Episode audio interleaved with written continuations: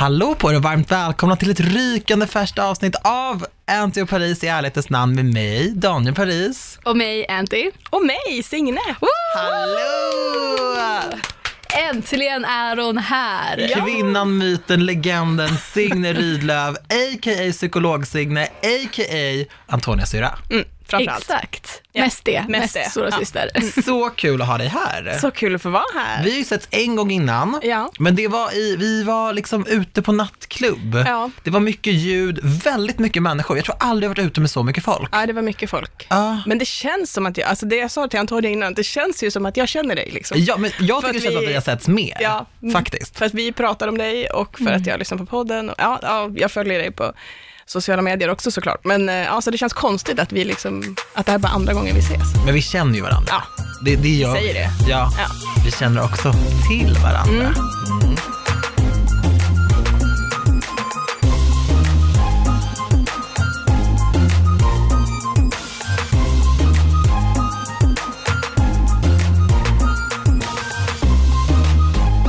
Hur känns det att vara här? Det känns jättebra. Jag är lite nervös, men eh, det känns bra. Det är Det kul. får man vara. Ja. Jag har, nej men jag har varit taggad, men jag är lite nervös och jag har inte fått veta någonting om vad jag ska prata om. Nej. Jag har försökt att få veta, men Ja, eh, det var Antonia hållit på dig i det. mörkret. så. Ja, Vad är det, som bra. känns mest nervöst? Liksom? Ehm, alltså jag är inte nervös att vara här i egenskap av Antonias syrra, liksom. Eh, men jag är lite nervös över att vara här i, för att, som psykolog. Mm. Ehm, jag vill gärna att saker ska bli rätt. Men vi pratade lite om det, du är inte här och kommer prata till oss som du pratar till dina patienter. nej. Nej. Utan du är ju ändå här i ja, men psykologsyfte men också som min syster och för att det är en kul grej och det här är en podd och folk måste också veta att man kan inte få en diagnos eller få Nej. samma svar som man får i ett rum med en psykolog i en podd. Nej. För jag har fått ganska mycket högt och lågt. Det vi har gjort är att vi har ställt frågor till våra följare Mm. och sagt att Signe kommer vara i studion, ställ frågor, det blir kul. Men jag har också fått ganska tunga frågor Ja. Där folk har sagt att ah, men hur ska man tänka om man inte vill fortsätta leva eller Mm. om man har en depression sedan många år tillbaka. Och där vill vi ändå trycka på att vi kan ju inte sitta och säga någonting i den här podden som kommer få er på andra tankar utan att det är skitviktigt att faktiskt söka hjälp Ja. då. Mm. Du tipsade ju om, i morse sa ju du till mig. Ja, just när vi pratade om det där med självmordstankar och självmord, alltså livsleda och när man har sådana känslor. Så det är ju kanske inget som passar här att ta upp här, eller inget som jag kan hjälpa någon med på avstånd så här. Eh, men det finns ju jättebra självmordslinjer som man kan ringa. Eh, Mind är en sån till exempel, som man kan ringa där det alltid, jag tror, nu har jag inte kollat upp det, men jag tror att de har telefonjour dygnet runt. Så Ja. man kan alltid ringa och prata med någon. Många psykologer jobbar där, jag känner psykologer som eh, jobbar där som volontärarbetare. Liksom. Suicide, Suicide Zero, Zero har finns också, också, ja. som jag har hört är jättebra. Så det, alltså, har man så, sådana frågor kommer vi kanske inte lyfta. Nej. Ni får, jag vet ju att du får mycket sådana här frågor och meddelanden, det får säkert du också, från Mm. unga människor som mår dåligt. Ehm, Ja, för Ja. man vill ju gärna hjälpa som Såklart. profil när man får ett Ja. meddelande där folk skriver att de mår jättedåligt eller att faktiskt inte vill leva längre och man Ja. känner sig väldigt liten då som profil för man kan, jag kan inte göra någonting. Nej. Det finns ingenting jag kan säga som kommer få dig, även om jag kan skriva en lång text att ja det är värt att leva så jag har inte rätt verktyg. Mm. Så det enda vi kan göra är ju att hänvisa till någon som faktiskt kan. sen kan det säkert ändå betyda jättemycket att få Såklart. ett svar från er, men, eh, Såklart. men jag förstår den känslan för er att, ah, vad kan jag göra? Liksom. Ja. Hur länge har du jobbat som psykolog? Eh, Jag har jobbat inte så länge. Eh, Nu ska vi se, jag eh, blev legitimerad psykolog 2017, så jag började jobba som psykolog 2016. Man gör ju ett år som PTP-psykolog först. Mm. Lite som läkarnas AT-tjänst, fast det ser ju helt annorlunda ut såklart, men man jobbar under handledning ett år först innan man får legitimation, om man har skött sig då. Och visst går man hos en psykolog när man pluggar till psykolog? Är inte det ett krav? Alltså, ja, ja och nej. Beroende på vilket universitet man har pluggat på så har det varit, på vissa ställen har det varit att man har gått eh, i gruppterapi till exempel med andra, alltså kurskamrater, att man har gått tillsammans eh, och det, på, vissa har haft många. Jag vet att precis under min utbildning, när min klass skulle börja den kursen, när man fick börja med egenterapin, det var man ganska peppad på. Alltså det är ju det är dyrt att gå i terapi och det är svårt att hitta liksom, eh, psykologer privat och sådär. Så det var ju också en, någonting som många var peppade inför, att få gå i terapi och få dels ha provat det, men också ja, vara med om terapiupplevelsen. Liksom. Mm. Alltså, Det hade känts väldigt tryggt att gå till en psykolog som har gått till en Ja. psykolog, måste jag ändå säga. Eller vad, vad känner du? Ja, jag tror också det. För att, bara för att förstå också att man kan vara sjukt nervös när man kommer in. Ja. För det känns som att många är. Självklart. Att ta det här steget, att faktiskt gå till en psykolog Ja. och att man, man är rädd för att kanske bli dömd för att man lämnar ut sig och för att Exakt. berätta sina, så att det man verkligen tycker är jobbigt. Ja. Och så ska någon sitta där man vill att den ska förstå känslan. Nej, men jag kommer ihåg när jag pluggade till socionom och då Mm. kommer jag ihåg att vi, hade, vi läste en kurs och då sa läraren att det är jätteviktigt att vara medveten om sina egna fördomar. Ja. Och jag bara, okej, ja. och då kommer jag, jag var typ så här 22, jag Mm. bara, varför är det det? Liksom. Jag tyckte det var så intressant och så var jag väl lite så här, okej, men why? Förklara. Mm. Och då sa han att, jo men Daniel, tänk att du sitter som behandlingsassistent, eller tänk att du sitter som socialsekreterare. Mm. Och eh, du sitter ju med folks liv, det kallas för gräsrotsbyråkrat, att man är liksom nere på gräsrotsnivå. Jag kan bestämma hur det kommer gå för deras barn, jag kan bestämma för om jag ska bevilja dem en viss ekonomisk ersättning eller om jag inte ska göra det. Mm. Jag kan bestämma mig, man har väldigt mycket makt. Det är en maktposition. Väldigt mycket. Och då sa hon att tänk om du har fördomar om en viss, ett visst kön, en viss folkgrupp, en viss typ av människa och du inte är medveten om det. Det kan påverka vilka resurser du väljer att tillgängliggöra för den här människan.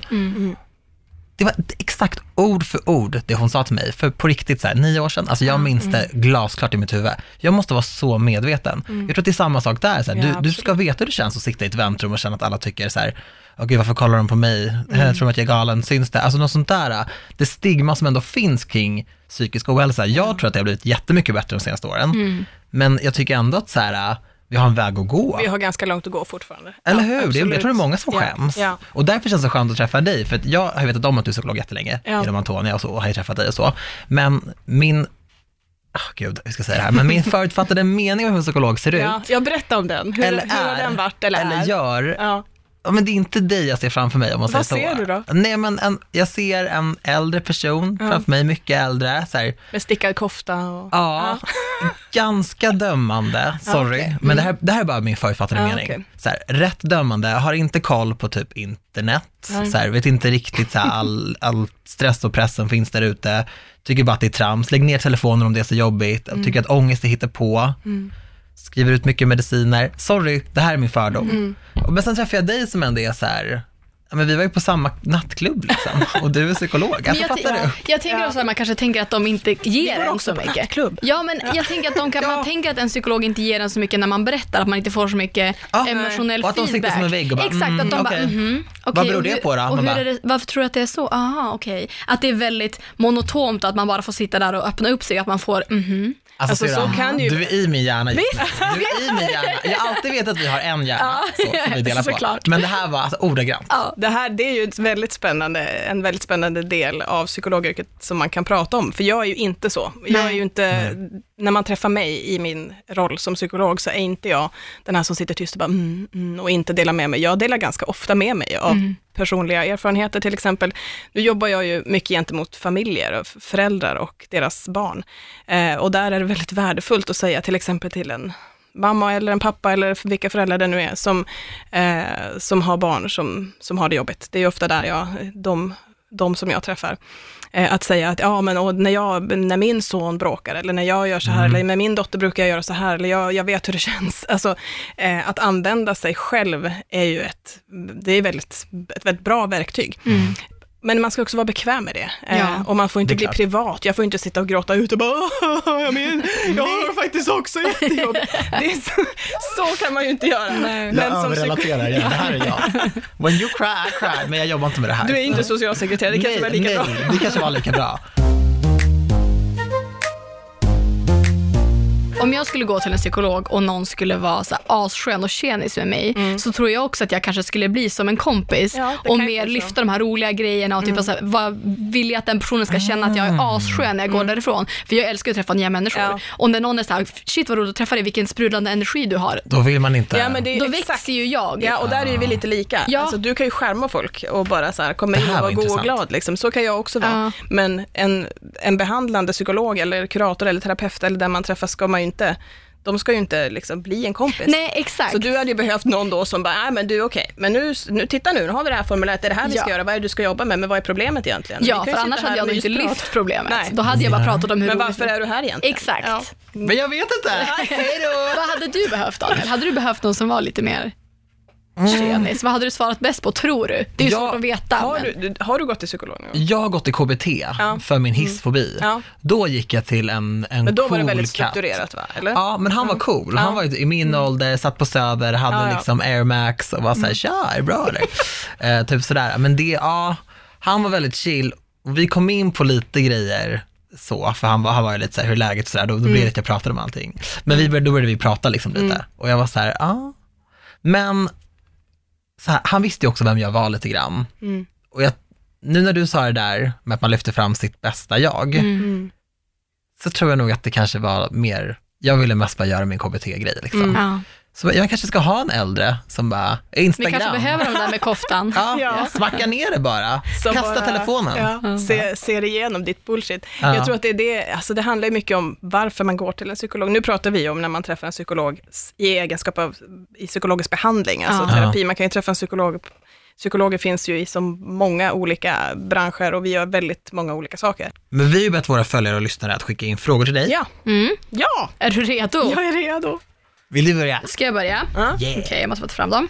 Jag har fått väldigt mycket frågor om självkänsla och självförtroende. Mm. Både så här, vad är skillnaden och hur jobbar man upp både självkänsla och självförtroende? Mm. För det tror jag att många har svårt med idag, att så att de känner att de har dålig självkänsla framför allt, eller dåligt självförtroende. Ja. Visst har ni pratat om just det här någon gång? Ja, vi har Ja, pratat om det jag någon gång. minns Ja. att jag var lite stolt över dig, att du, Ja. att du ändå, du, du nailade den. Jag kunde inte skillnaden. Nej men du hade ju googlat den. Ja, jag vet. Men, men det känns ändå som att Inte pra- det kunde jag det göra. känns som att det pratas mer om skillnaden ändå nu. Ja. Mm. Ja, skillnad, vill ni att jag ska dra Ja, den kör, Eller? Ja. kör. Eh, det, det finns ju lite olika definitioner såklart. Det finns ju de som säger att det finns självförtroende, självkänsla och så, ja, att det finns ännu fler varianter. Men Mm. eh, om man ska dra det enkelt så kan man säga att självförtroende, det handlar om att, eh, att man tror på sig själv, att man kan klara av saker, att man kan klara saker. Att jag har ett gott självförtroende kring att jag är duktig på att skriva till exempel, men jag har sämre självförtroende när det gäller inte vet jag, styrketräning, för det är inte jag något bra på. Och att det kan man öva upp genom att man, man visar för sig själv att man är bra på saker, att man klarar av saker. Det behöver inte vara så här specifika grejer, utan att man klarar av att prata inför folk eller klarar av eh, sociala situationer. Självförtroende är väldigt kopplat till saker man gör, till beteenden. Så prestations... Prestationsbaserade Ja. mer. Alltså det här är ju väldigt enkelt Mm, ja. draget såklart, för de går in i varandra. Men medan självkänsla handlar om en, en känsla av att jag är okej i grunden. Att jag är okej oavsett vad jag presterar. Att jag, jag duger som jag är. Eh, även, Även om det går åt helvete så vet så jag är att jag jag är bra. Ah, det den handlar är om- liksom alltid. Känner man att man tycker man är bra eller dålig, en bra eller dålig person i botten. Ja. En person med en god självkänsla kan ju ändå ha dåliga dagar när man känner att jag klarar ingenting. Liksom. Men att i grunden så har man en tro på sig själv, att, att ja, men det blir bättre till exempel. Jag, och jag är ändå älskad, jag är äls värd att älska. Det är svårare att jobba upp en bra självkänsla än ett bra Ja. självförtroende, skulle jag säga. Eh, det är ju lätt att säga till någon som tycker att de är dåliga på allt, liksom. men jag menar att eh, ingen är ju duktig på något bara sådär. Det är klart man kan födas med en musikalitet och man kan födas med, man har ju olika förutsättningar, men det mesta kan man ju öva sig på och bli bra på. Mm. Men en bra självkänsla är svårare, för det, det, man, tittar, det, det man ser när man tittar på människor som har bra självkänsla, eller när man, när man forskar på det, så ser man att det kommer ofta av att ha goda relationer. Att ha, att ha, trygg, män- liksom. ja, att ha människor runt omkring sig som har typ visat eller talat om för en att jag älskar dig oavsett eh, vad du gör, oavsett om du lyckas eller misslyckas med andra saker. Eh, och självkänsla, och självkänsla går ju att jobba upp. Jag menar, har man haft, inte haft det med sig från när man är liten till exempel, man kanske inte har haft föräldrar som har mått så bra eller som har klarat av att och ge en den här grundtryggheten som en god självkänsla är. För det är ju alltså det är en väldig tillgång att ha en god grundsjälvkänsla, en tro på att jag är okej som jag är. Då kan man ju klara av, det är ju lite som ett eh, det är som ett skydd, ett yttre hölje som skyddar en mot misslyckanden. För att det har vi ju alla, det kan ju ingen helt bli skyddad från. Eh, och, och det, är ju, det är ju svårare att bygga upp en god självkänsla om man inte har fått det med sig, eh, tänker jag tidigt. Det, livet är orättvist. Eh, vi kan inte säga att alla har samma chans från början, för det har vi inte. Eh, och alla har inte samma chans längre fram i livet heller. Jag menar, vi kan ha haft en jättebra barndom och sen händer det grejer och ja, det är ett lotteri. Mm. Eh, Så jag är, lite, jag är lite allergisk mot sådana här saker som bara, följ din dröm, tro bara på dig själv, därför att så är jädra enkelt är det inte. Nej. Eh, För vi har, jag vet att ni pratade om det någon gång i något avsnitt och jag ringde dig efteråt och bara, ja fast det stämmer inte. Nej. Alla har inte samma chans. Nej, men du är också så här, vi har pratat om ganska mycket det här med att det som inte, what doesn't kill you makes you stronger. Just det, det kanske var det. Jag tror att det var Ja. det, men ja, det tror ju inte jag på. Nej. Men du tror ju på det. Ja, fast jag, jag kan säga så här, jag, det senaste året kanske, så har jag ändrat mig jättemycket Ja. kring att äh, alla kan bli vad de vill. Mm. Varför det? För att jag inser att livet verkligen är ett lotteri. Och det är väldigt mycket saker, alltså vadå, jag, jag hade turen att liksom kunna ha, men det har vi snackat om, och så här, bara typ att fira jul, jag var alltid så här, ja, ah, mina föräldrar fixar det varje år, men så här, okej, alla har inte föräldrar som fixar det varje år. nej. Eller liksom att jag kunde komma hem efter skolan och så hade jag liksom lagad mat på bordet, kunde sätta mig i lugn och ro, gå ner till mitt rum, jag hade ett eget rum, där jag kunde sitta och plugga, medan jag hade klasskompisar som åkte från skolan till sitt extrajobb, jobbade, åkte hem, kanske försörjde en förälder som var sjuk, jag menar, jag hade friska föräldrar. Och Vi jag har levde inte ju- alla samma förutsättningar. Nej, och jag menar, jag levde i min lilla bubbla. Jag var ju såhär, vadå, varför, varför åker du och jobbar efter skolan? Skolan är ditt jobb. Skolan Mm. är mitt jobb. Så sa jag som 16, 17, 18-åring. Man bara, men snälla, Men det för att var de ju måste försörja. Ja, det var det du kände till. Vi kan inte heller vara så hårda mot oss själva. Jag kan bli arg när jag tänker på det. Jag kan bli arg Ja. på mig själv. Men Alltså, det kan vi- inte heller vara. Vi som, eh, vi, om, nu pratar jag om oss i Sverige och vi som lever i ett i-land och vi som är ganska, vi, vi, vi har det bra. Mm. vi har ju ett visst ansvar såklart, tänker jag, att skaffa oss kunskap och hålla oss lite Mm. medvetna om att alla inte har det så. Eh, alltså nu pratar jag om allt från liksom, eh, vilken sexualitet man tillhör, vilken folkgrupp man tillhör, vilken, vilket land man bor i, om man är kvinna eller man. Jag tänker att har man ett överläge på något sätt så har man, det innebär ett visst ansvar att Ja. liksom inte uttala sig som du sa innan, att, att man måste ha koll på sina egna fördomar. Eh, och fördomar är ju egentligen, det är förutfattade meningar som vi har bildat oss för att förstå världen. Vi kan inte sträva mot att bli fördomsfria eh, helt och hållet, för att vi, det är så vi människor, vi, vi behöver kategorisera in. Vi behöver, vi tar våra tidigare erfarenheter och, vi, och när vi ser något, alltså upplever något sensoriskt, så bildar vi oss en uppfattning utifrån vad vi tidigare varit med om. Det, så funkar hjärnan, det kan man liksom inte arbeta mot. Så fördomar har vi, men vi behöver skaffa oss kunskap eh, om omvärlden och om människor runt omkring oss för att kunna när vi är där i situationen, okej nu reagerade jag så här, varför reagerade jag så, hur är det egentligen? Men det är inte sagt att det är inte kört om man, har, om man då har fått dagen dålig lott i när man är liten eller när man är äldre, om man har, om man, har haft otur med vissa saker, eh, så är det inte så att man inte kan göra någonting för att påverka sin situation. Men det här uttrycket, what doesn't kill you makes you stronger, det stämmer inte därför att har, har man haft det jobbigt med olika saker, har man haft otur, har man haft, varit med om jobbiga saker, så det blir man inte starkare av, man lär sig av det. Man lär sig saker och man kanske kan använda det till något bra eh, och lära andra. Men, men de människor som vi psykologer träffar som mår dåligt, de har ju inte blivit starkare av sina motgångar, de Nej. har blivit svagare.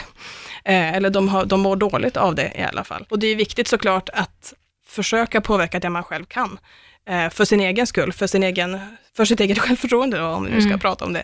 Men, men det är också viktigt att, att acceptera att vissa saker kan man inte påverka. Och, och det måste också få vara okej att känna att det är skit. Det är ju skit att min pappa var, nu pratar jag inte om min pappa då, utan att, att, man måste få känna att det är skit att mina föräldrar inte kunde ta hand om mig för de knarkade. Eller det är skit att jag förlorade min bästa vän. Eh, Ja, alltså det måste få vara... Eller att man har varit mobbad hela Ja, sin till skolgång exempel. eller Det är vad ju fan skit. det nu kan vara. Ja. Och det blir man påverkad av. Ja. Och det, är- det är okej att mobbning är ju ett sånt, en sån grej som verkligen påverkar, som människor i vuxen ålder, långt upp i åldrarna, pratar om i Mm. terapirummen. Därför att det sätter spår. För det är Ja. ofta då under den här perioden när man ska utforma sin identitet och förstå vem man är i relation till andra och hitta sin plats i världen. Och så, och så får man höra att man suger och Mm. att ingen, man är inte är önskvärd. Alltså det sätter spår. Många hittar ju och, mår bättre, men, Mm. men det sätter spår. Det kan man Ja, inte vänta Men sig om- att det inte ska. Nu känns det som att vi bara, okej, det är skit. Men hur, om man vill lyfta det till något positivare, hur går man... För det är de som frågar det här, de vill Ja. ju bli bättre. Eh, nu Finns pratar det- vi självförtroende och självkänsla, eller? Ja, Hur ska man göra? Finns det någonting man kan tänka på för att få bättre självkänsla? Jag förstår att det finns inget som säger whips, då fick du bra självkänsla. Men finns det någonting man kan göra ensam eller med hjälp av dem i sin närhet för att bygga upp ett bättre, en bättre självkänsla framför allt?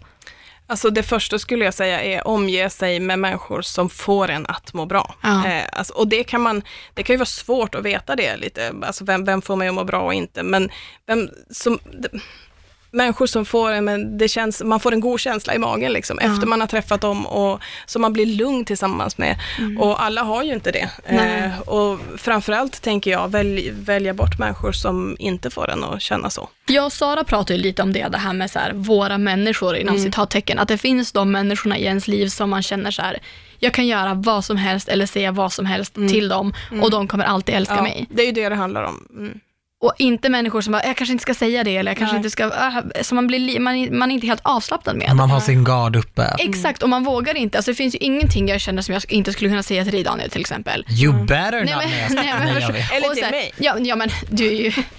Ja. ja. Vänta, vänta, vänta. Det är familj. Ja. Det här är också familj. Jo, jo, jag vet, men det är, det är ju fortfarande skillnad såklart. Ja, okej, lite då. Men eh, för, framförallt så är det, du är ju en vald människa. Ja. Alltså, Exakt. Jag Så egentligen är ju det lite finare. Ex- mig har du inte kunnat Nej, men- Nej, men, Nej men så är det ju. men vi, också, vi bor i olika du kan städer. inte välja bort mig liksom. Fast vi bor i olika städer, vi hade kunnat växa Ja, ifrån ja. varandra och Ja. göra vår egen grej. Ja. Men jag är ju väldigt mån om att, att vi ska vara liksom the inner circle tills Ja. vi dör. Liksom.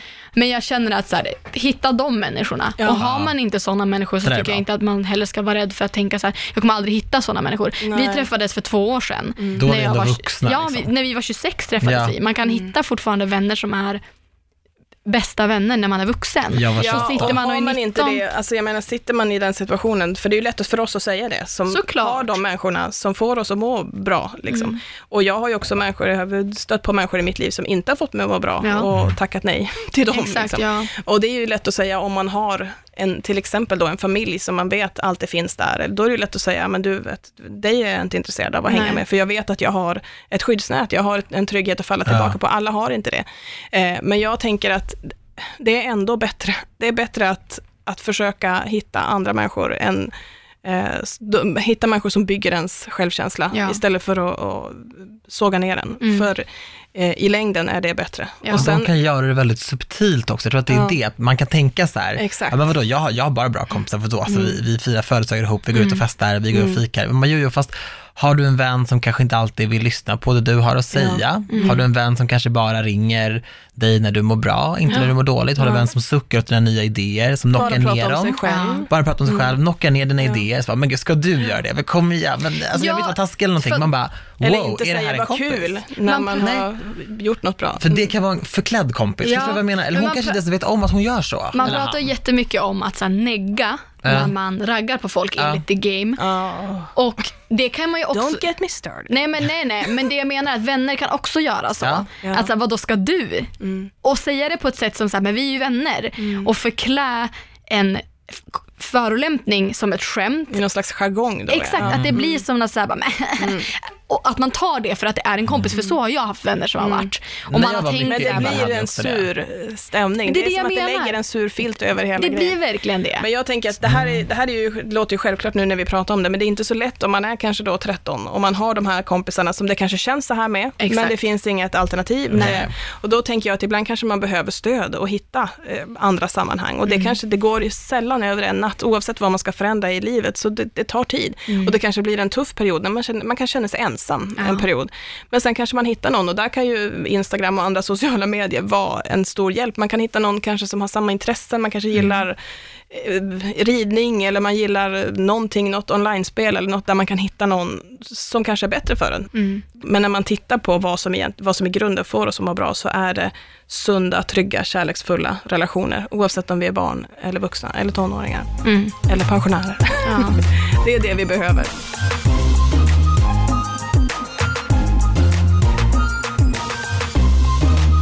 Hur hanterar man vänner med en respektlös syn på depression?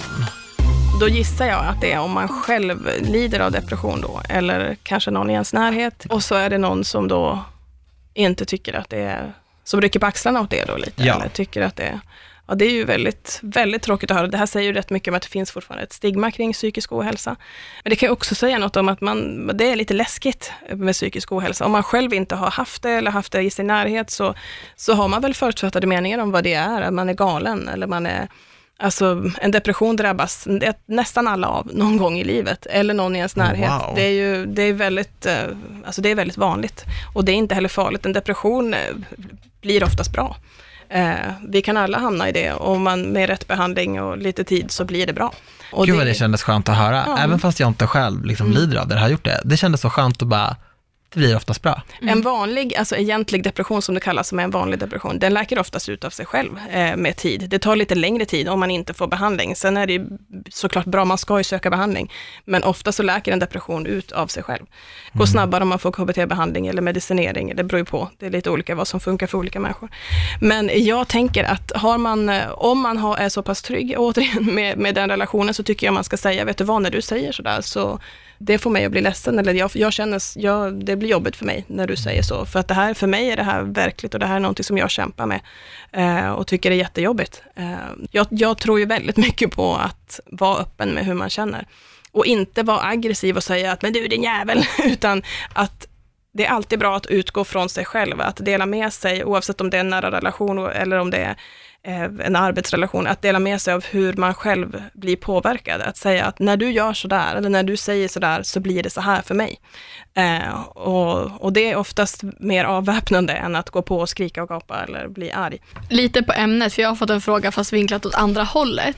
Hur gör man om man har någon i sin närhet som man märker mår dåligt och som kanske stänger in sig eller gräver ner sig när det går dåligt eller bara man märker att den personen mår dåligt och kanske misstänker att den är i en depression eller behöver hjälp. Vad ska man göra som närstående för att finnas där eller för att kanske inte ta på sig dens problem fast man ändå vill finnas där. Mm, man vill hjälpa någon Man som vill mår hjälpa, dåligt. ja. Och det är ju naturligt. Vi vill hjälpa någon som mår dåligt. Det kan ju vara någon som är jättenära oss och då är det ju ännu svårare, för då kommer man inte undan det. Men det kan ju också vara en arbetskompis som man eh, oroar sig för, som man kanske inte är så nära. Det är ju svårt på olika sätt. Mm. Eh, jag tänker att eh, grundsvaret är, säg att du är orolig. Mm.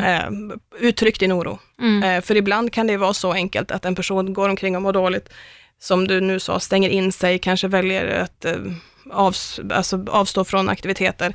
Eh, och så är det ingen som har frågat, hur mår du egentligen? Jag är oro, jag blir orolig, det verkar som att det inte är bra. Ibland kan ju det bara, bara det att "Åh, någon såg att det inte var bra. Eh, Mm. inte lägga på att jag tror att du är deprimerad, eller det verkar som att, utan fråga. Eh, dela med, återigen, dela med sig av sin upplevelse, hur man själv känner. Fråga om man kan hjälpa med något. Det var exakt det vi pratade om när jag berättade, för jag gick upp med att jag hade Bells pares, en nervkläm, eh, vilket gjorde att... eh, Läskigt. Ja, det var väldigt läskigt och framförallt så såg jag ganska läskig ut. Det, Ja. det, man ser likadan ut om man har borrelia eller, om man har fått en stroke. Ja, mm. Och det är väldigt allvarliga diagnoser. Och när jag la upp om det här, fast jag skrev att jag är bra, både i texten och jag har lagt upp stories där man ser att jag kan röra ansiktet, så fick jag så många DMs att så här, du har borrelia, du måste ha ett ryggmärgsprov, Jaha, min oj. faster hade det där, hon såg ut exakt så innan hon dog, Daniel snälla, och då kände jag bara så här, snälla, liksom, jag förstår att det kommer från en fin plats, antar jag, men så här, Baksidan av informationssamhället. Ja, det, det här är lite, det här är lite, lite läskigt. Ja. Liksom. Men då var jag läkt när jag la upp det, men tänk om jag, det inte hade varit så. så här, oroa inte Nej, folk man behöver inte... alltid råd. Ibland behöver man bara En att någon säger, fan vad jobbigt det Ja. låter, eller jag Skicka finns här, vad kan jag göra? Mm. Ja. Jag har fått en fråga kring katastroftankar. Mm. Hur man ska göra för att inte alltid tänka det värsta i situationer där det inte alltid krävs. Mm. Och eh, jag har ju ganska mycket katastroftankar själv, Mm. så jag relaterar. Mm. Vad ska vi göra? Oj, eh, stor och svår fråga. Alltså katastroftankar är ju något som vi alla ägnar oss åt i mer eller mindre grad och de är ju eh, när det verkligen är annalkande katastrof eller när det är, finns en reell fara så är ju de eh, då är de ju vettiga, då ska vi ha dem. Så att i sig så är de ju inte eh, dåliga. Det är ju precis som, det är ju en typ av ångest. Alltså, ångest i sig är ju inte farligt. Ångest är ju allt från lätt oro till panikrädsla. Eh, och jag menar, kommer en galen eh, mördare och springer efter dig, då ska du känna ångest. då ska du springa för ditt liv. Då ska hela det här systemet sättas igång av att fly eller kämpa. Eh, och det sätter igång en massa fysiska responser och psykiska såklart. Men, till ibland exempel- kan man ju få det typ Ja. om man missar den bussen som man hade tänkt att man skulle ta. Ja, Så såg jag mycket när jag var när ångesten och kata- katastroftankar i det här fallet då kommer när man inte behöver dem egentligen, när det, Mm. blir liksom, när det blir ett problem, när det blir begränsande, då behöver man ju få hjälp med det.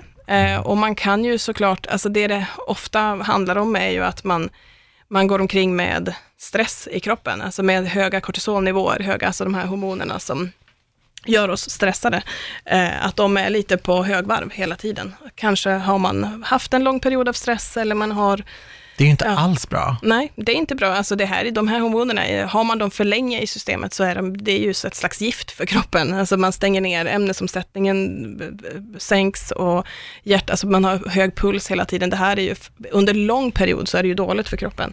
Det är ju inte farligt för oss, alltså stress är inte farligt i, i lagom dos, men om vi, inte, om vi aldrig får en återhämtning från det, så är det farligt. Det är därför Men vad människor ska man göra? Ja, jag tycker man ska söka hjälp. Om man, Okej. om man upplever att man har sådana katastroftankar så att man Eh, det begränsar ens liv eller att man går omkring med det hela tiden och känner att man lite hela tiden är på, på, på sin vakt eh, och går och väntar på att eländet ska hända. Det kan ju handla om olika saker man är rädd för. Jag har till exempel, tycker det är jobbigt, väldigt jobbigt med magsjukor. Så jag, den här tiden på året när det går mycket magsjukor så går jag hela tiden omkring och väntar och är lite i katastrofläge för det. Har också små barn så det är ganska troligt att man får det. Liksom.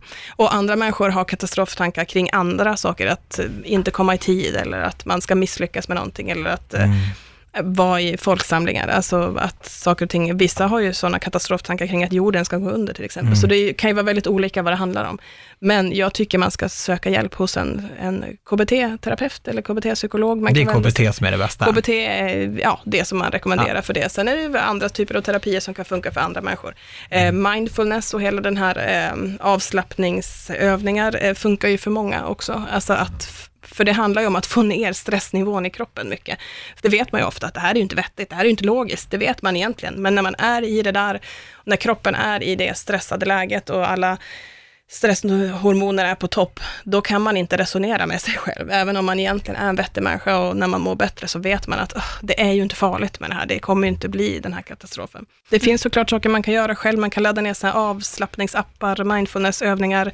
Eh, man kan försöka föra dagbok över hur man mår. Alltså, prata med sig själv, ha lite terapi med sig själv. Man kan ju testa det först. Det beror på hur långt det har gått också, hur mycket problem man har med det, hur mycket det begränsar ens liv. Men eh, sök hjälp. Jag har fått en hel del frågor om lite så varför du ville bli psykolog, hur man ska Mm. tänka om man själv vill bli psykolog, hur är utbildningen, hur är det att vara psykolog? Mm. Så om någon sitter och lyssnar så här, fan det låter ju lite spännande. Jag ville ju bli psykolog, Ja. men mina betyg var för låga. Ja, jag tror att det är inte Så. helt ovanligt. Nej, ja. superhögt Mm. snitt för att komma in. Ja, nu blev har jag inte de senaste mm, siffrorna, men när jag sökte var det också i höga betyg. Mm. Jag skrev i högskoleprovet i omgångar. Vad fick Eh, du? Jag fick till slut 1,8. Ah! Kom jag in.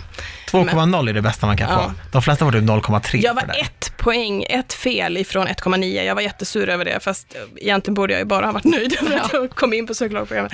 Men eh, ja, så jag, det var så jag kom in, för jag hade ju ganska bra betyg, men de räckte inte till psykologprogrammet. Det, det finns ju en Nu- låt som, säger- som är så här, she's a maniac. Det funkar på dig fast, she's a brainiac, Ja, brainiac. ja, ja.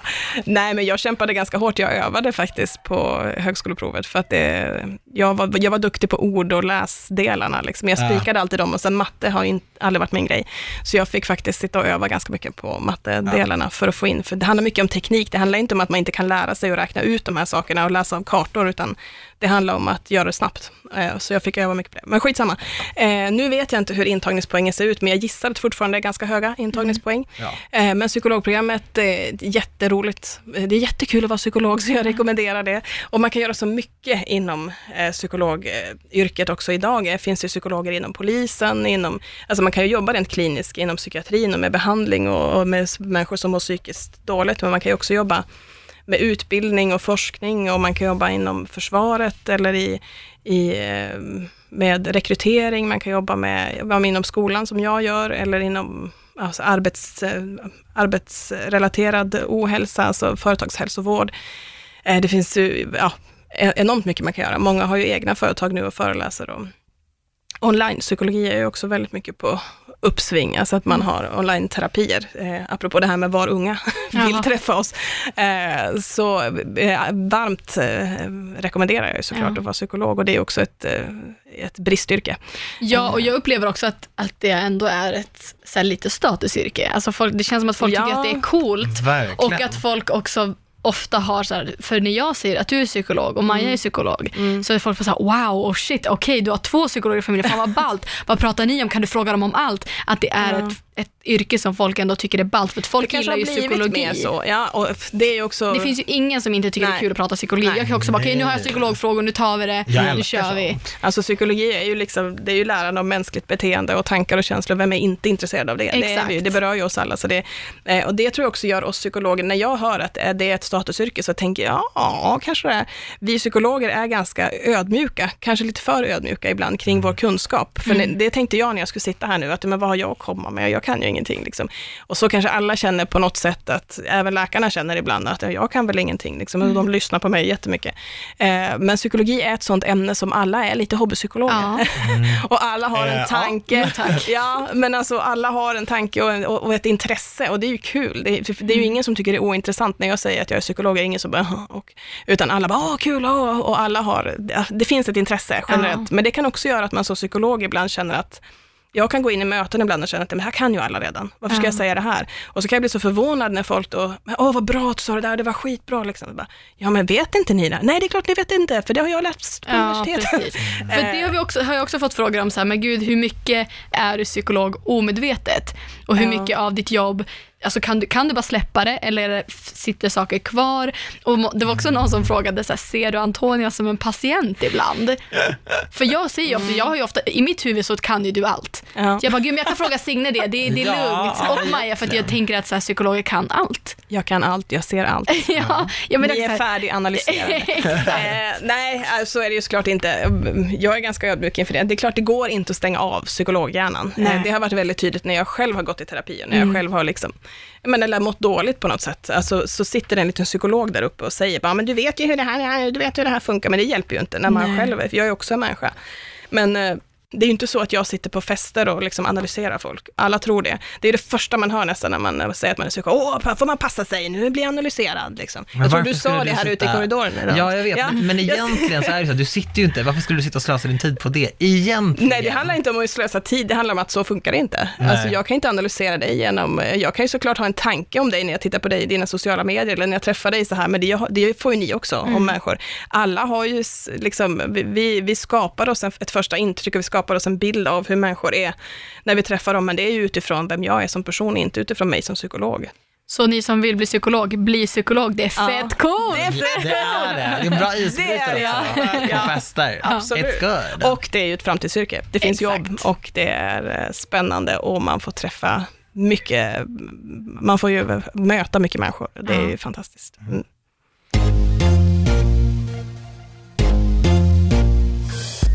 Jag har grov prestationsångest över skola och mitt liv. Jag vill vara perfekt. Hur kan jag minska min prestationsångest? Mm.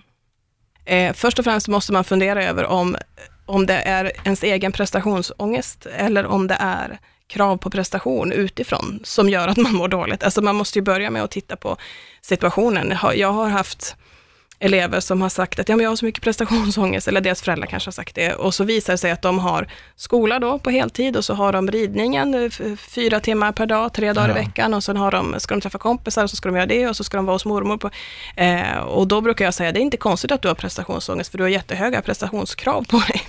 Eh, så jag tänker att först och främst titta på Eh, är det rimligt, det, den arbetsmängd jag har, har, har jag tillräckligt många timmar vila? Sover jag ordentligt? Det är en sån grundläggande sak som vi ofta glömmer bort, att vi människor måste, hjärnan, framförallt nu pratar vi psykologi, så då hjärnan behöver sömn. Det är det viktigaste. När vi ska lära oss saker, när vi ska göra saker, så behöver vi sova. Jag brukar säga att den viktigaste inlärningen sker inte i skolan, den sker på natten, efter lektionen. Därför att har vi, har vi suttit en hel dag och lärt oss saker och sen går vi hem och så sover vi två och en halv timme, då kunde vi lika gärna inte ha gått till skolan. För hjärnan behöver sömn för att liksom processa och det är då liksom saker flyttas in i långtidsminnet och blir, det här är ju grovt förenklat såklart, men äter ordentligt, sover ordentligt, har någorlunda fasta rutiner när vi äter och sover, eh, bokar in tid för vila. Det, är- alltså det kan inte, återigen, det är inte farligt för oss att ha perioder när vi pressar oss hårt, men det är farligt om vi inte bokar in vila. Alltså det fick Eh. jag ju verkligen känna på den hårda vägen, Ja. när jag fick min nerv i kläm. För att jag bara bokade, bokade, bokade, gjorde, gjorde, gjorde och allt var Ja. så himla kul. Och jag sa det också, jag tror det var du och jag som snackade, och jag bara, alltså jag har varit så upptagen med att möta alla alla andras agendor, att så här, om någon vill ha ett möte, det är klart vi tar ett möte. Jag, jag har inte hybris, du kan boka mig när du vill. Och Jag så är det roliga saker också. och så är det roliga ju- saker. ja. Ja. men eller så är det någon som bara, men du jag har en idé, kan vi, vi, vi ta ett möte? Och det, säger, men det är klart vi ska ses. Jag, jag är inte för upptagen för dig. Och, och, och det är klart att jag kan anpassa mig efter ditt schema, men hallå, mitt schema då? Snälla säg nej. Ja. För annars så vaknar du upp Säg och kan nej. inte blinka en vacker dag. Då håller kroppen dig hemma. Då satt jag och kollade Net- Netflix i soffan i två veckor. Kroppen kommer säga stopp. Men det var Den det, och jag har alltid Mm. trott att det där bara är snack. Jag har alltid trott att folk som är liksom utbrända, att de bara känner efter för mycket, och att man håller på och åmar sig, vadå stress, vadå jag är ju vaken, jag är på benen. Nej, för då, då händer sådana här saker. Det har hänt mig nu liksom. Nu, nu säger jag nej. Men det är väl som folk säger, att så fort man har tid att slappna av och känna efter, då blir man sjuk. För att Ja, man har bara, ja, man har bara Ja. kört på som fan och inte känt efter. Så fort man har två dagar ledigt, då bara, ah shit vad Och jag de som slut. blir utbrända, de som får den diagnosen, de som, det är inte de som har varit klena och, klena och åmat sig, som du sa nu, utan det är de Nej. som inte har gjort det. Nej. Det är de man ska hålla koll jag- på, de som jag inte trott, gnäller. liksom, ja, ja, har jag varit förstår det och det är, ju, det är ju nog inte bara du som tänker så, utan, men prestationsångest kan ju också vara så att man faktiskt inte, att man har kanske mm, rimligt, rimlig arbetsbörda och rimligt, eh, rimlig mängd vila och sömn och allt det här. Och det kanske också det är kanske en ångestproblematik som man behöver jobba med. Så känner man det här hela tiden, att man gör saker men man blir aldrig nöjd och det blir inte bra och man känner sig dålig, då tycker jag också man ska söka hjälp med det. För det kan man också jobba med i, i terapi, med KBT eller någon annan terapiform. För att, det kan ju också ha med självkänsla att göra, att man, man, man springer efter att lyckas med saker för att man i grunden inte känner att man, att man duger. Och det, då kommer man ändå aldrig fram. Om, man hela, om, man, om man försöker bota en dålig självkänsla med att vara duktig på saker, så, så jobbar man ju lite med fel, i fel ände så att säga. Mm. Ehm, utifrån vad vi pratade om innan, att men det handlar ju, en god självkänsla handlar ju om att man duger även om man inte presterar. Mm. Ehm, så det kan man inte bota med prestation. Så jag tänker att om det är begränsaren så ska man söka hjälp, men först och främst titta på hur livet ser ut. För min, min erfarenhet är att ofta har man är det inte ens egen ångest, utan det är den faktiska arbetsbördan som man har, eh, kanske skapat själv eller delvis andra har skapat åt en, som är för stor. Jag har fått en fråga. Min kille har ett sorts maktbehov, han ska alltid ha rätt. Gör han något fel och jag påpekar det så blir han alltid lack. Hur får man bort ett sånt beteende? Med vänliga hälsningar, arg tjej. Oj, eh, svår, tung fråga. Eh, här hade jag ju, jag vill ju genast fråga mer, Ja. såklart. Eh, och när det gäller relationer så generellt skulle jag säga att det är ju aldrig ett bra tecken när någon uppvisar ett, eh, att man vill kontrollera, sin partner eller andra i sin omgivning. Alltså en, en form av behov av att ehm, att vara i en maktposition med någon som man lever med är ju inte ett bra tecken.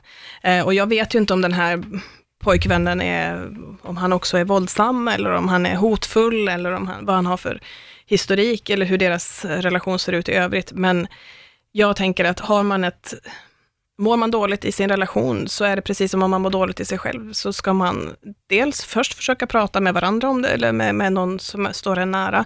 Och hjälper inte det, om det inte blir bättre, så får man eh, ta hjälp med det. Alltså parterapi typ. Ja, till exempel. Eller man kan ju ta, börja med att söka hjälp för sin egen skull kanske, och prata med någon om det här. Jag vet faktiskt, läste jag bara häromdagen, det kanske inte är så nytt, men jag har kanske inte hängt med, eh, så har de öppnat en, jag tror att det är en chatt, eh, chatttjänst eh, för unga människor i våldsamma relationer eller i dåliga relationer, en relationschatt för unga.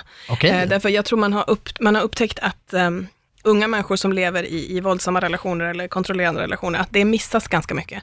Eh, och då menar jag alltså tonåringar, eller alltså unga vuxna som kanske, ja, när man är 30, 35, 40, då kanske man har en annan, en annan vana av att söka hjälp, eller man kanske vet att det finns, och det pratas mer om det, men ni vet, trebarnsmamman med vars man slår henne, liksom, och barnen tittar på och allt det här. Men det här sker ju även i unga relationer, alltså 18-åringar, Ja. det, det sker där också. Eh, så man har gjort en satsning faktiskt, där man kan vända sig som par eller, eller själv, liksom, och, och fråga om, är det här okej? För det, kan, det är inte så lätt att veta, det kanske är ens första relation. Man vet inte hur det ska vara, ska, min pojkvän gör så här, är det okej? Eller min flickvän vill inte att jag ska gå ut på helgerna, Äh, ska det vara så? Det vet man ju inte om man Nej. inte har haft en relation innan. Alltså när man själv var 16, vad visste man om hur, hur det skulle vara?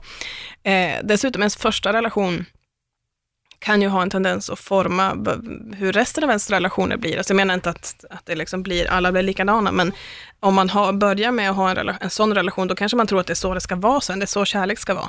Eh, så jag tycker man ska be om hjälp, prata med någon. För jag tänker verkligen att man ska säga det, alltså hade jag haft en vän eller en partner som jag tyckte var liksom arg på ett obehagligt sätt, Ja.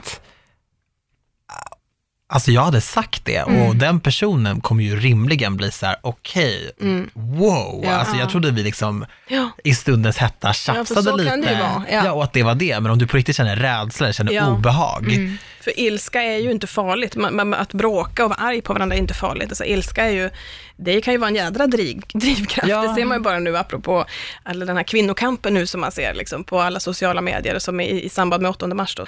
Eh, att, att ilska, hade det inte funnits ilska så hade den här kampen inte, det hade inte hänt någonting om ingen blev arg på orättvisor. Det gäller inte bara kvinnokamp, det gäller ju all, all liksom, kamp mot orättvisor. Jag vill också säga till den som har ställt den här frågan och till andra som kanske känner det, att det ska inte vara så. Nej. Eh, Ens partner ska inte kontrollera en. Man ska inte känna sig kontrollerad i en relation. Då är man inte, då är det inte en bra relation.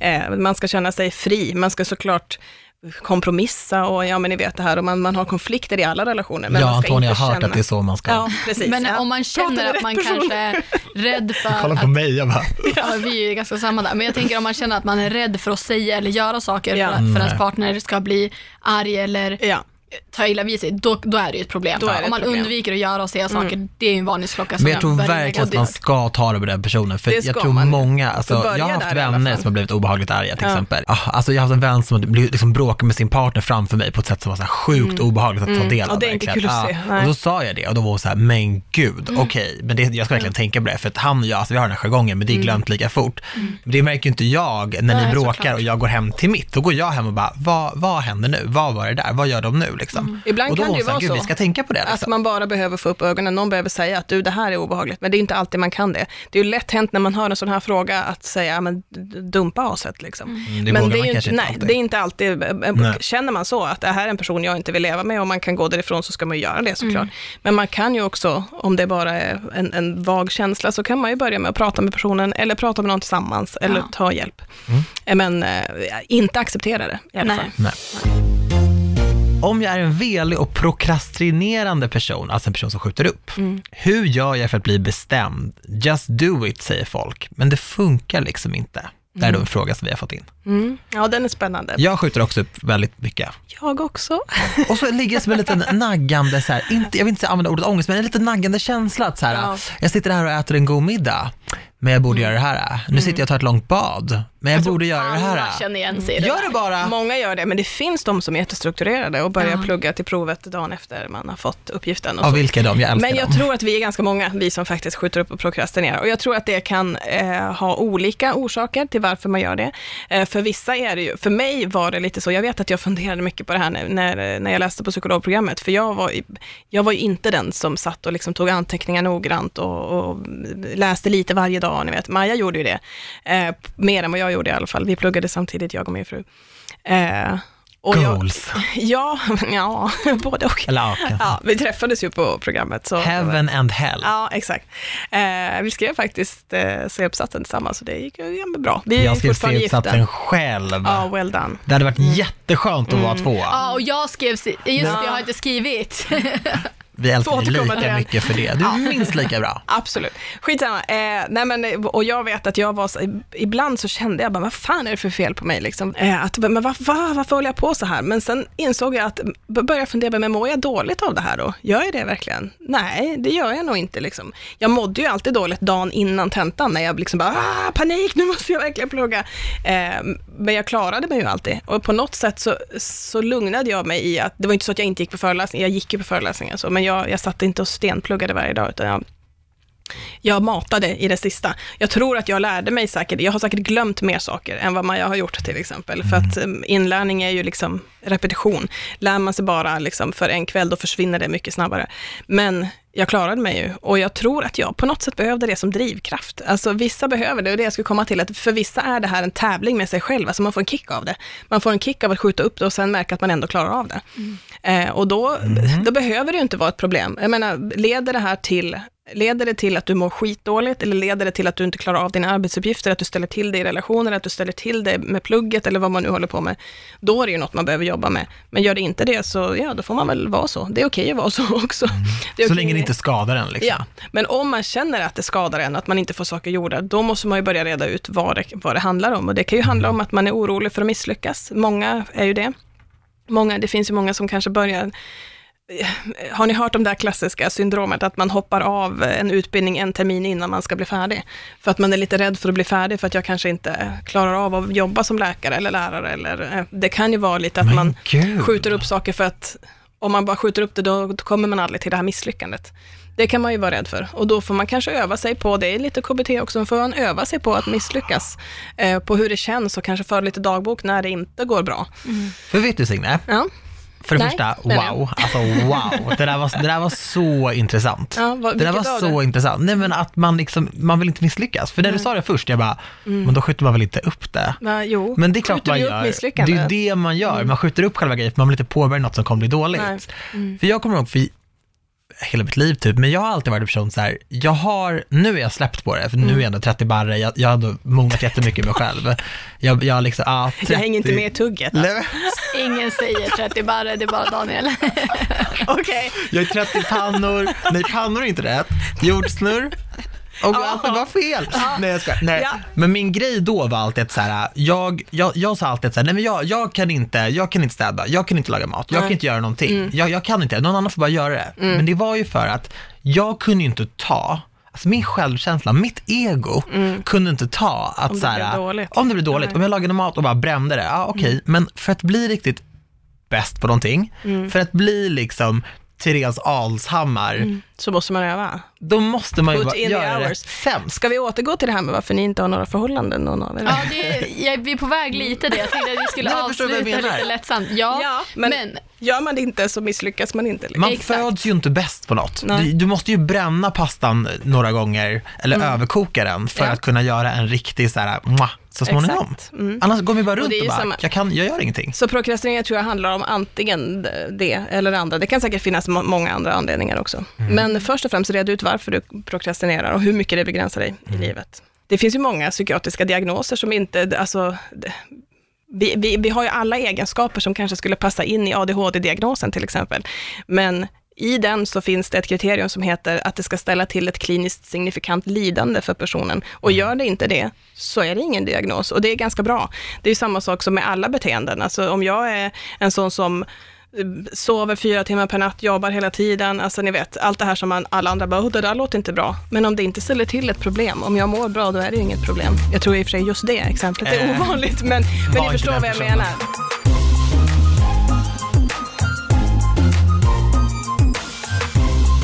Bra där. Nu är vi klar. Många har ju också skrivit och vill att vi ska få bli analyserade och att vi ska, du ska liksom vara psykolog till oss. Men det är också en tjej som har skrivit att Nu ser Daniel jättenervös. Ja, han What's my blir- problem? Just say it. Nej, men lite där, du har ju lyssnat på podden. Ja. Du känner ju mig. Mm. Och det är någon som har velat att du ska ge oss varsin utmaning eller Mm. ett, real life advice eller ge oss kanske ett litet verktyg på hur vi ska tänka. För folk tycker ju att vi, vi är ju tramsiga. Lite. Ja, framförallt när det kommer till det här med Eller vad menar relationer. du med det? Ja, typ, tala för dig själv. One är brain, remember one brain. Vi är tramsiga. Ja. Ja, är och att, att folk har ju lyssnat på podden och känner ju oss och tycker att det hade varit intressant att höra, för du har ju kommit med feedback. Jag har ju återkopplat när jag Ja, har feedback på, Väldigt bra grejer. ja, på avsnitten. Så om du har någonting som du vill säga till oss i egenskap av både syster och psykolog. Vi är redo. Ja, Ja, bröstar upp sig nu, Ja. här, sätter sig till rätta. Ehm, oj, vad svårt. Jag skulle behöva fundera lite på det såklart. Men, men vi var ju inne på det lite nu. Att, alltså jag vet att vi pratade någon gång om att eh, ni pratade relationer och ni pratade om att ni kan ju DMa oss och skriva vem du är och det här vill jag ha, det här vill jag ha, det här vill jag absolut inte ha. Eh, ungefär, när ni la ut den här kontaktannonsen. Det var inte så många som hörde av sig. Nej. Nej. Eh, Vi och då inte tror jag att jag ringde och sa till dig att, men vad fasen, ni får väl själva söka upp folk. Liksom. Eh, och det tänker jag, alltså generellt, eh, ett, ett generellt råd är ju till alla att prova göra tvärtom prova att göra tvärtom mot vad man brukar göra. För vi har ju alla, vi människor, vi, vi är vanedjur. Liksom. Vi gör det vi är trygga med, även om det är saker som får oss att må dåligt. Till exempel olika ångestbeteenden. Alltså vi, vi, vi gör det vi, det vi känner till. Allt som är okänt och som vi inte vet om, det är lite läskigt. Vi, många gör ju nya saker och vi börjar på nya jobb och vi skaffar nya partners, men det är alltid en lite stress att göra det. Eh, mm så, men att, att faktiskt göra det, då kan man upptäcka att ja, men det här var jättebra eller så var det inte det. Men om man inte testar saker, då vet man ju faktiskt inte. Till er båda, prova gör tvärtom. Prova att vara den på krogen som faktiskt går fram då och raggar till exempel. Du då till exempel. Eh, sen vet ju inte jag mig lika mycket om, ja men, ja men alltså, det kanske inte leder till att du träffar mannen i ditt liv, eller kvinnan eller vad det nu är, men det är man blir det väl Ja. troligen. Ja, Ehm, blir det nog. men det kanske lär dig någonting om vem du är eh, Ja. och hur du funkar och det kanske lär dig någonting om hur det är att vara den där som eh, blir raggad. Alltså den, här, den där som faktiskt raggar. Ja. För att jag tror att du- man, man håller ju saker ifrån sig för att man, man tycker det är lite läskigt och man är, man är så rädd att misslyckas eller rädd att det ska bli dåligt eller rädd att bli avslöjad på sina innersta det är svagheter. Det är vi ju alla. Ja. Vi, det försöker vi skydda oss från. Så jag skulle säga till dig, eh, ragga upp någon. Mm. Okej, men Signe, får jag plocka pluspoäng nu? Ja. För jag, jag är ju mitt uppe i min flytt nu Ja. och idag så gick mitt flyttlass Mm. och jag har liksom packat upp mina grejer, Mm. Inte hållit på och ringt över massa folk, Nej. packat upp själv. Mm. Så du har gjort lite tvärtom idag? Eller? Ja, för Ja. min, min, alltså min reaktion har ju, mina föräldrar har ju Mm. ringt mig x antal gånger och bara, det är bara hojta, vi Ja. kommer över, vi hjälper dig. Och Mm. från början var jag bara så här, för de har hjälpt mig så mycket i mina andra lägenheter. Mm. Men nu var jag bara så här, fast det är typ lugnt. Alltså jag gör nog det här bäst själv. Mm. Det kommer ta längre tid, men så här, är inte, ska inte jag bara göra det här själv? Var själv här första dagen, soak up the moment. Mm. Sen kan mina vänner och min familj komma om ett par dagar. Nej, Mm. det kanske inte är lika mycket kartonger. När jag själv har lite mer ordning, vet vad kastrullen är. Mm. Så får jag poäng för det. Ja, absolut. Ja. Om det är någonting som du själv tyckte var en utmaning. Lite grann, Mm. för jag, jag tänkte ju så här, det är ju väldigt lätt att bara säga ja, vet du. Ja, ja, ja absolut. Det är särskilt när någon erbjuder så. Ja. Lägger det på ett fat framför en. Antonija Eh. skulle jag ha kommit, men sen så kom ju du den här helgen, Ja, så då fick jag förlåt, inte hennes hjälp. förlåt. Men det är okej. Men det var ju bra. Du På ett sätt var det ju bra. Men jag tänker till dig Daniel, nu känner ju inte Ja, jag dig så haha, du kommer till dig också. Ja, försök inte, inte det här försök inte komma tänkt. undan. Det var inte det här jag hade tänkt säga. Jag tänker så här med dig, alltså, som sagt, jag känner ju inte dig, så jag vet ju inte vad du egentligen, dina, vilka rädslor du bär på, alltså det kan ju inte jag låtsas uttala mig om. Men det man ser av dig är ju att du är en väldigt eh, god och glad, check kille. Du verkar vilja vara folk till lags, verkar vilja göra folk glada, man ska må bra av dig och du har alltid ett leende på läpparna liksom och är check och glad. Prova att inte vara så jävla check och glad. Okej. Det hjälper ju inte att om du sitter hemma och ser lite surmulen ut, Nej. utan om du är på ett möte, att var, seriö- var inte den här äh, plisaren. Och testa vad som händer. Alltså var inte den som tar ansvar för att alla ska vara go- och glada och må bra. Liksom. Eh, och se vad som händer. Se om någon annan tar ansvar och, och försöker få dig att må bra, till exempel. Eller försöker få dig att vara, om någon annan tar över den rollen. Det är skitsvårt det här. Eh, jag har tänkt på det också på jobbet, för all, vi har ju alla en roll som vi naturligt faller in i, kanske olika i olika sammanhang, men oftast är man ju ganska samma person i olika sammanhang.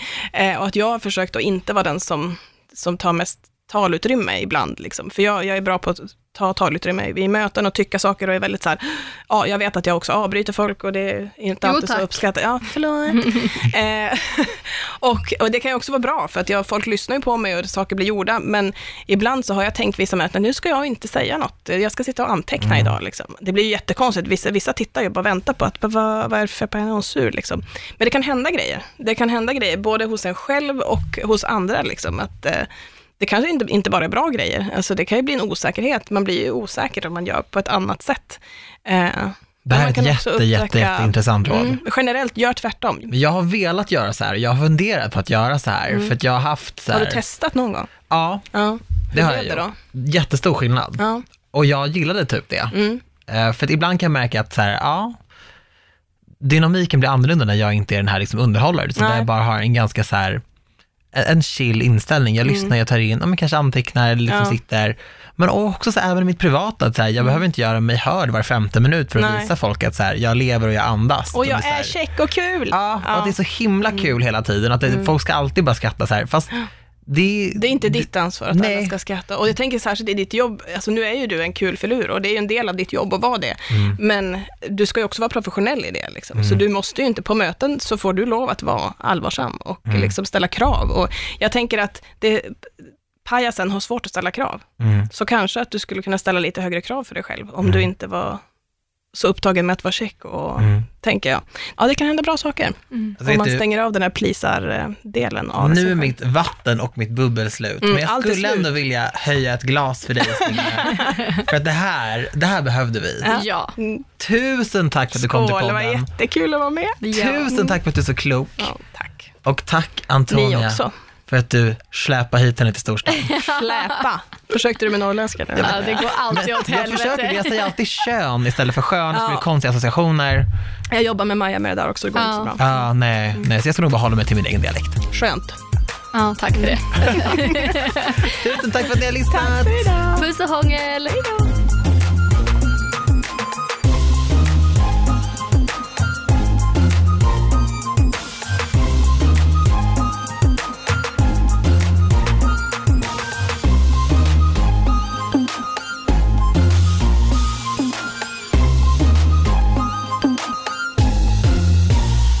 Produceras av I Like Radio.